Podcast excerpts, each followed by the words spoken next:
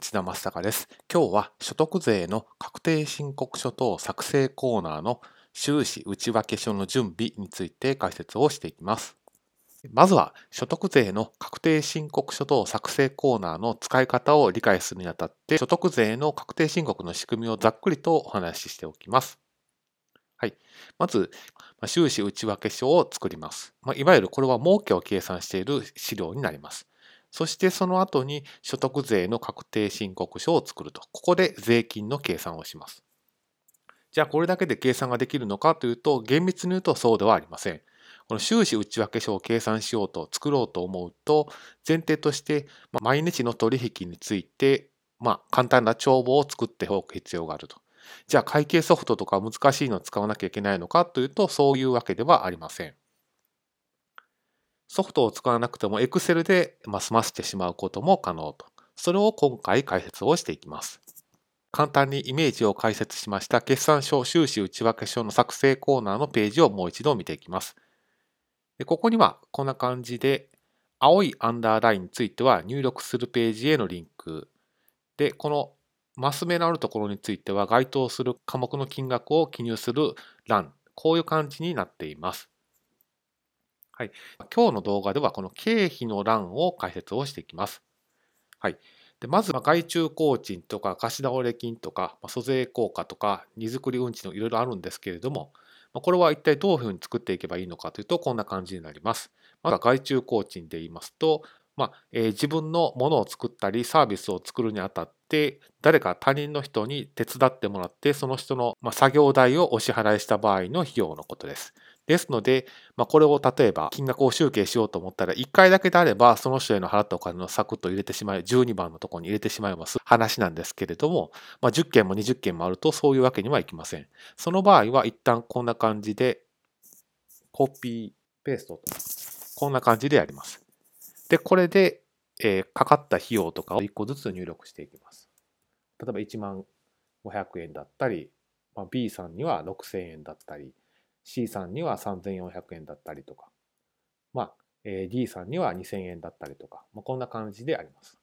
で、これを勘定科目を全部ピッとやっていって、その結果こういうふうにしていくと、合計金額が 21,900 円っていうふうに出ます。やり方がわからない人は、ここでこのボタンを押すと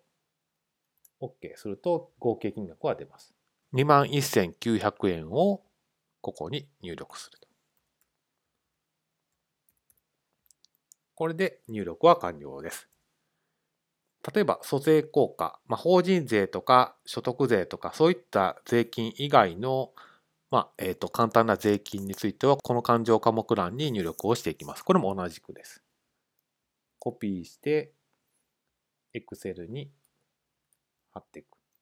そして払ったお金をこういうふうに書いていって、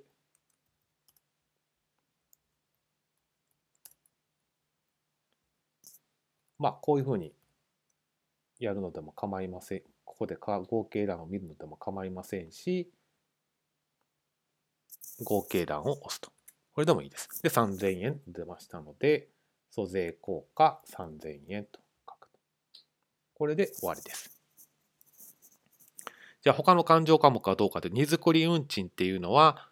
どこかに自分の商品を発送する場合に、業者に払った運送賃です。で、水道光熱費は水道代であったり、電気代であったり、ガス代とかそういったものを含めます。旅費交通費は、電車、どこかで仕事で行くときにかかった電車代であったり、バス代であったり、タクシー代であったりとか、そんなものを入力をします。通信費は、その名の通り、電話代、インターネット代とかそういったものを書いていきます。広告宣伝費はそのままです。で、接待交際費は、自分の事業を進めるにあたってお客さんを接待した場合の費用とか、損害保険料、修繕費はそのままで、消耗品は、自分の事業を進めるにあたって、簡単な消耗品を買ったときに、それを使ったときにかかる費用です。福利厚生費も、読んでそのままになります。で、それ以外の費用、特殊な費用がある場合、ここにクリックしてあるので、ここになんとか費っていう形で書いていって、金額を書くと。で、場合によっては税理士の人に頼んだ場合は、ここをクリックをして、ここをクリックしていくと入力ページに進んでいきます。そんな感じで入力していくと費用の欄が埋まっていきますので、これで一旦費用欄は終わりということです。で、次回はこの給与賃金について入力の仕方を解説をしていきます。今後も難しい所得税の確定申告を分かりやすく簡単に解説した動画を更新していく予定にしています。ですので、もしご関心がございましたら励みになりますので、ぜひチャンネル登録をしてみてください。ご清聴ありがとうございました。